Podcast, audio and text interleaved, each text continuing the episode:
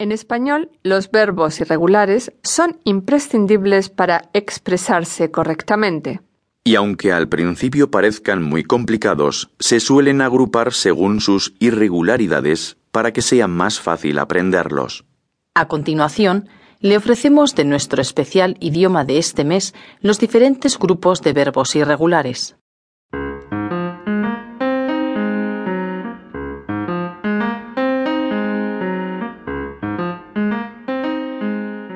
Los caprichosos. Los llamamos así porque son verbos muy irregulares. Son, por otra parte, verbos muy importantes y útiles.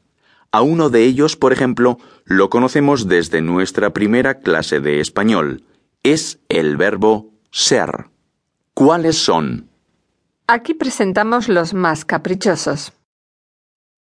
Ser.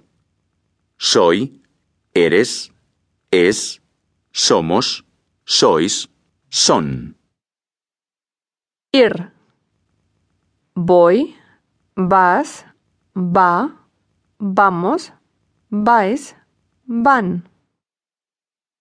Tener. Tengo, tienes, tiene, tenemos, tenéis, tienen. Oír.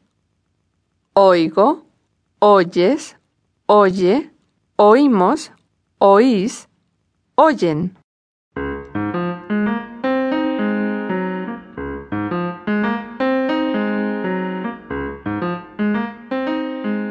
Los románticos.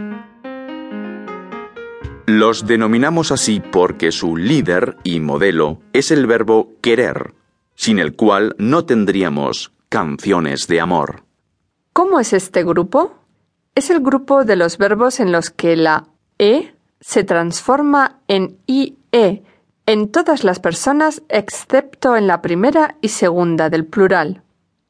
Nuestro verbo modelo, querer, quiero, quieres, quiere, queremos, queréis, quieren. Estos son algunos de los integrantes de este grupo. Sentir, siento. Perder, pierdo. Recomendar, recomiendo, etc.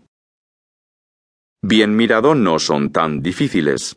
Escuche el siguiente poema y entenderá por qué lo decimos. ¿Quieres entendernos? Si entiendes lo que sentimos y sientes como pensamos, empiezas a querernos.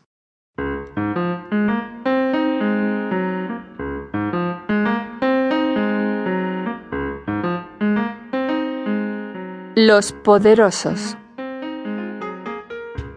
Con este grupo teníamos dudas. Al principio queríamos llamarlo el grupo de los soñadores porque nos gusta mucho el verbo soñar.